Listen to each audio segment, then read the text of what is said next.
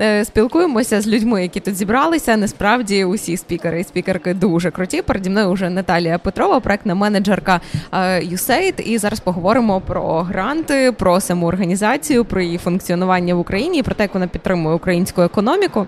Вітання. Добрий день. Починати будемо з того, що я взагалі представляю лише одну програму, і я керую лише однією програмою з 40 програм, які працюють в Україні. Називається вона конкурентоспроможна економіка України. Програма існує вже п'ятий рік. Е, вона зросла, вона продовжуватиме працювати ще два роки. І я сподіваюся, що за цей час ще буде зроблено багато корисних проєктів для створення сприятливого бізнес-середовища, для розвитку українського бізнесу в різних галузях економіки для того, щоб вони могли залучати інвестиційні кошти, а також ставати міжнародними і виходити на глобальні ринки. Тут зараз можливо з найпростішого питання почнемо, але мені здається, що про е, діяльність USAID так чи інакше наші підприємці і підприємиці знають. А як підступитися і як е, сколаборуватися чи попросити про допомогу, не дуже розуміють. Як можна до вас звертатися, як можна налагодити оцей такий, знаєте, перший контакт? Е, я сьогодні це в рамках панелі теж говорила ем, і вважаю, що відповідальність все одно на підприємцях. Як би це не звучало, і можливо, це, це не, не та приваблива відповідь, яку б вони захотіли почути. Але е, це одна з е, повсякденних е, задач підприємця знаходити можливості, починаючи від освітніх можливостей, закінчуючи від можливості по залученню коштів і інших напрямів, які можуть е, дозволяти розвивати свій бізнес. Грантові можливості ми не приховуємо, вони завжди публікуються і максимально популяризуються. Для того ми виступаємо на заходах, таких як сьогодні легка конфа. Для того ми їздимо в регіони. Ми дуже багато маємо і сектор секторальних окремих заходів, де ми представляємо тільки свої ініціативи. А також ми е, влаштовуємо. Панелі в рамках інших різних заходах заходів економічного спрямування для того, щоб розказати. Зазвичай ми навіть не розказуємо своїми словами ми залучаємо своїх грантерів, тих, хто вже скористалися цією допомогою. І тут починається завжди дуже цікава розмова, бо е, їм вірять, бо вони мають обличчя, бо вони реальні бізнеси. Тобто вони можуть е, з своєї колокольні розказати про свій тернистий шлях по отриманню гранту, як вони знайшли, як вони отримали, скільки разів не отримали до того, як отримали, які помилки робили, чому навчилися, як це допомогло, як освоїли гроші, як це підштовхнуло їх розширити розширити горизонт і шукати інші можливості. Бо зазвичай, взявши один грант у нас, вони в принципі вже нічого не бояться. Ми достатньо складні десь в плані розуміння, але ми дуже чітко допомагаємо їм структурувати своє мислення і свої бізнес-процеси. І для багатьох це така е, сходинка на наступний рівень. Е, розумію вас, але ну оцей мені здається, що саме перейти оцей бар'єр та і вперше це зробити. Оце найскладніше. А про грантові заявки Ти теж... знаєш. Е, все банально просто. Я взагалі не відкрию ніякої таємниці вміти читати. Це перше, а друге вміти розказати. І ці дві навички вони напряму між собою пов'язані, тому що не читаючи інструкції, дуже часто люди роблять типові помилки. Вони розказують тільки те, що вони хочуть розказати, а не те, що від них хочуть почути. А це в принципі основа комунікації, де ми маємо зустрітися десь посередині, як два співрозмовника. Має бути і тобі цікаво зі мною поговорити, а я маю донести свій меседж. І оце невміння доносити свої повідомлення в стислій формі і переслідуючи певну мету. А в їх випадку це отримати кошти, призводить до того, що вони не отримують е, фінансування. Ретельність підготовки відіграє так само важливу роль, тому що деталізація відповіді має значення. Має значення вміння пояснити себе, а не відправити мене читати про компанію на сайті і доробити додаткову домашню роботу мені, як е, менеджеру одному з тих, хто буде приймати рішення, а е, з любов'ю і пристрастю розказати про те, чим вони займаються для того, щоб продати себе і отримати кошти. Це типова помилка, та неправильно читати, помилка. так не не так. відповідати на питання, не пояснювати, можливо, ще якісь типові Знаєш, помилки, яких варто уникати. Стикаємося з тим, що анкета наполовину заповнена, Серйозно? або е, відповіді не співпадають з заповненим питанням. Дуже часто ти можеш відкрити анкету, почати читати початок, а зазвичай кінцеве положення це бюджетні статті. Ти відкриваєш, а бюджет взагалі не відповідає змісту запропонованої діяльності, і от це максимально повторювана помилка. Більше того, ем, дуже погано передають зміст своєї діяльності, не розуміють, чого би хотіли е, досягти. Е, неправильно читають вимоги, і відповідно в рамках грантової вимоги е, в діяльності ти маєш досягти певних показників. І відповідно прописують результати, які не відповідають вимогам цієї програми. Тому от співставити свої інтереси і того, чого шукає програма, це майже історія успіху. Ну, це не майже це дійсно історія успіху, особливо якщо це перший грант. Е, добре, якщо уявимо, що заявка заповнена, та що пройшли, е, потім є якісь етапи відбору. Правильно, якщо правильно заповнена заявка, то на якийсь там один грант може це подаватися правда. кілька бізнесів. Е, І знову ж таки, це залежить від того, як була прописана програма. Програми бувають одноетапними, бувають mm-hmm. двохетапними. Одноетапними вони бувають, коли, наприклад, інформації достатньо отримати в загальній формі. Е, в формі концепту. Тобто, приблизно ми розуміємо, що нам там купимо обладнання, і це призведе там до того і до того. Бувають двоетапні заявки, де ми хочемо деталізацію діяльності отримати, щоб краще зрозуміти, чого ми можемо досягнути. Ну, бо це якісь ще особисті інтерв'ю можуть бути е, вже такі. Для... Коли... Ми не проводимо зазвичай особисті uh інтерв'ю до моменту прийняття рішення. Особисті інтерв'ю це наступний момент після того, як е, комітет, е, зібравшись, проголосував заявки, які пройшли відбір на рівні поданої анкети. А хто голосує за заявки? Проектний е, менеджер. Це ми вже знаємо, який читає заявки, е, яка ще комісія. Я насправді взагалі не маю відношення до е, прийняття рішення. Я вступаю вже на останньому періоді угу. погодження пропозицій. Комітети формуються, рішення приймається колегіально. Комітети формуються з співробітників проєкту. Проєкт наразі це близько 50 співробітників. uh це технічні експерти і функції підтримки, і технічні експерти в певний комітет номінуються, відбираються і складають комісію з п'яти з шести людей, які будуть приймати рішення, голосувати і узгоджувати ті заявки, які пройдуть е, потім на втілення проекту.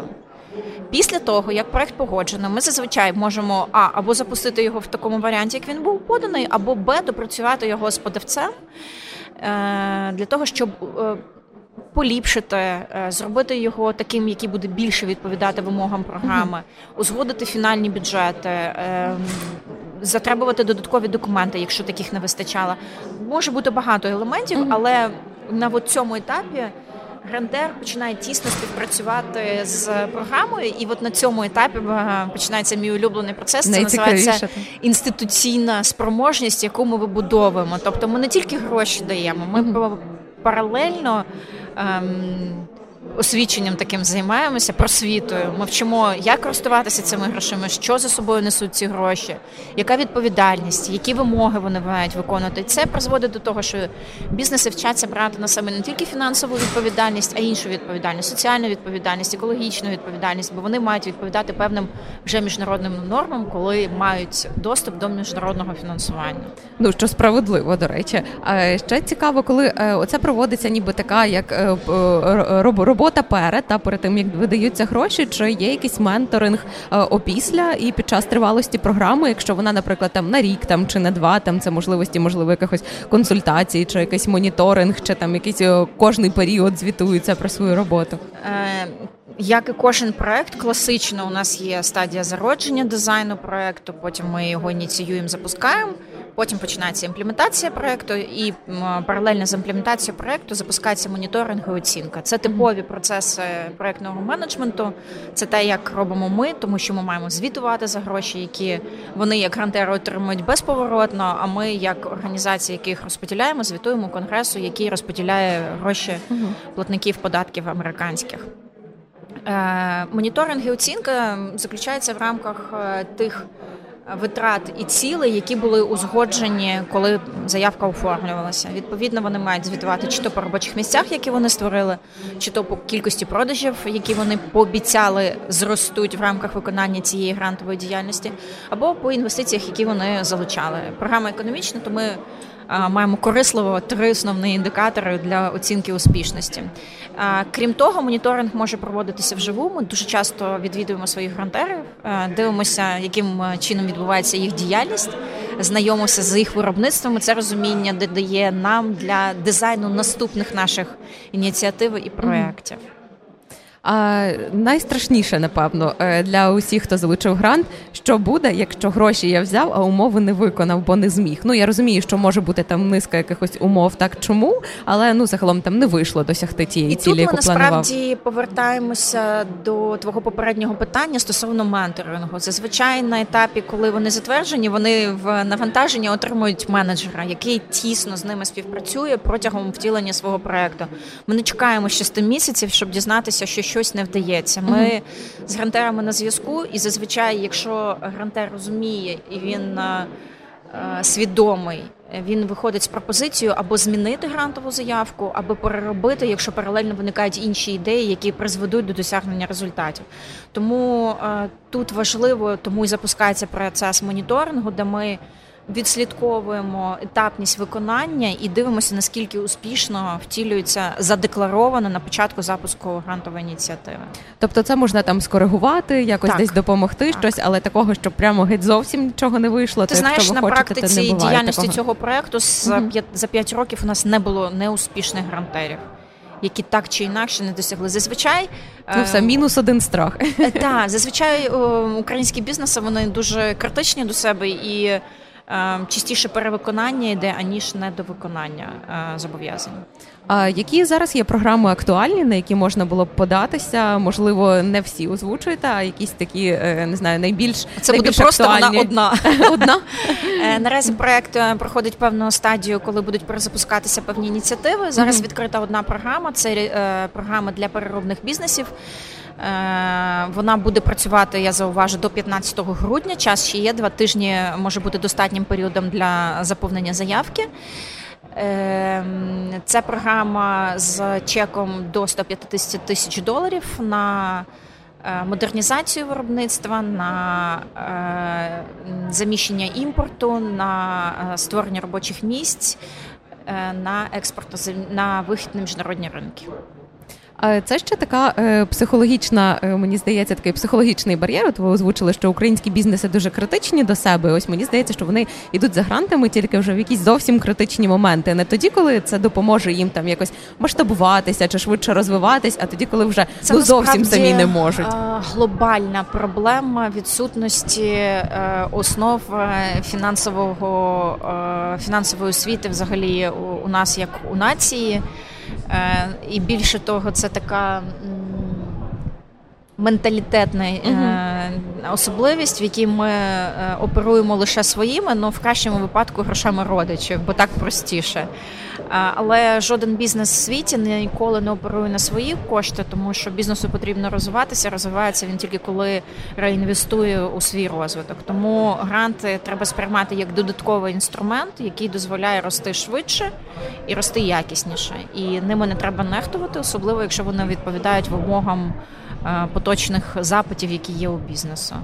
Ну і напевно питання, яке часто е, вас запитують, якісь ці success story, знаєте, які всі люблять чути. А можливо, якась е, надихаюча дійсно історія, коли залучили певну суму коштів, так і бізнес залучив певну суму коштів і зумів або досягти цілі, або ну так це стало таким каталізатором, ніби вперед і вгору. Ти знаєш, ем, у нас в портфелі багато зірочок. Я їх дуже всіх люблю.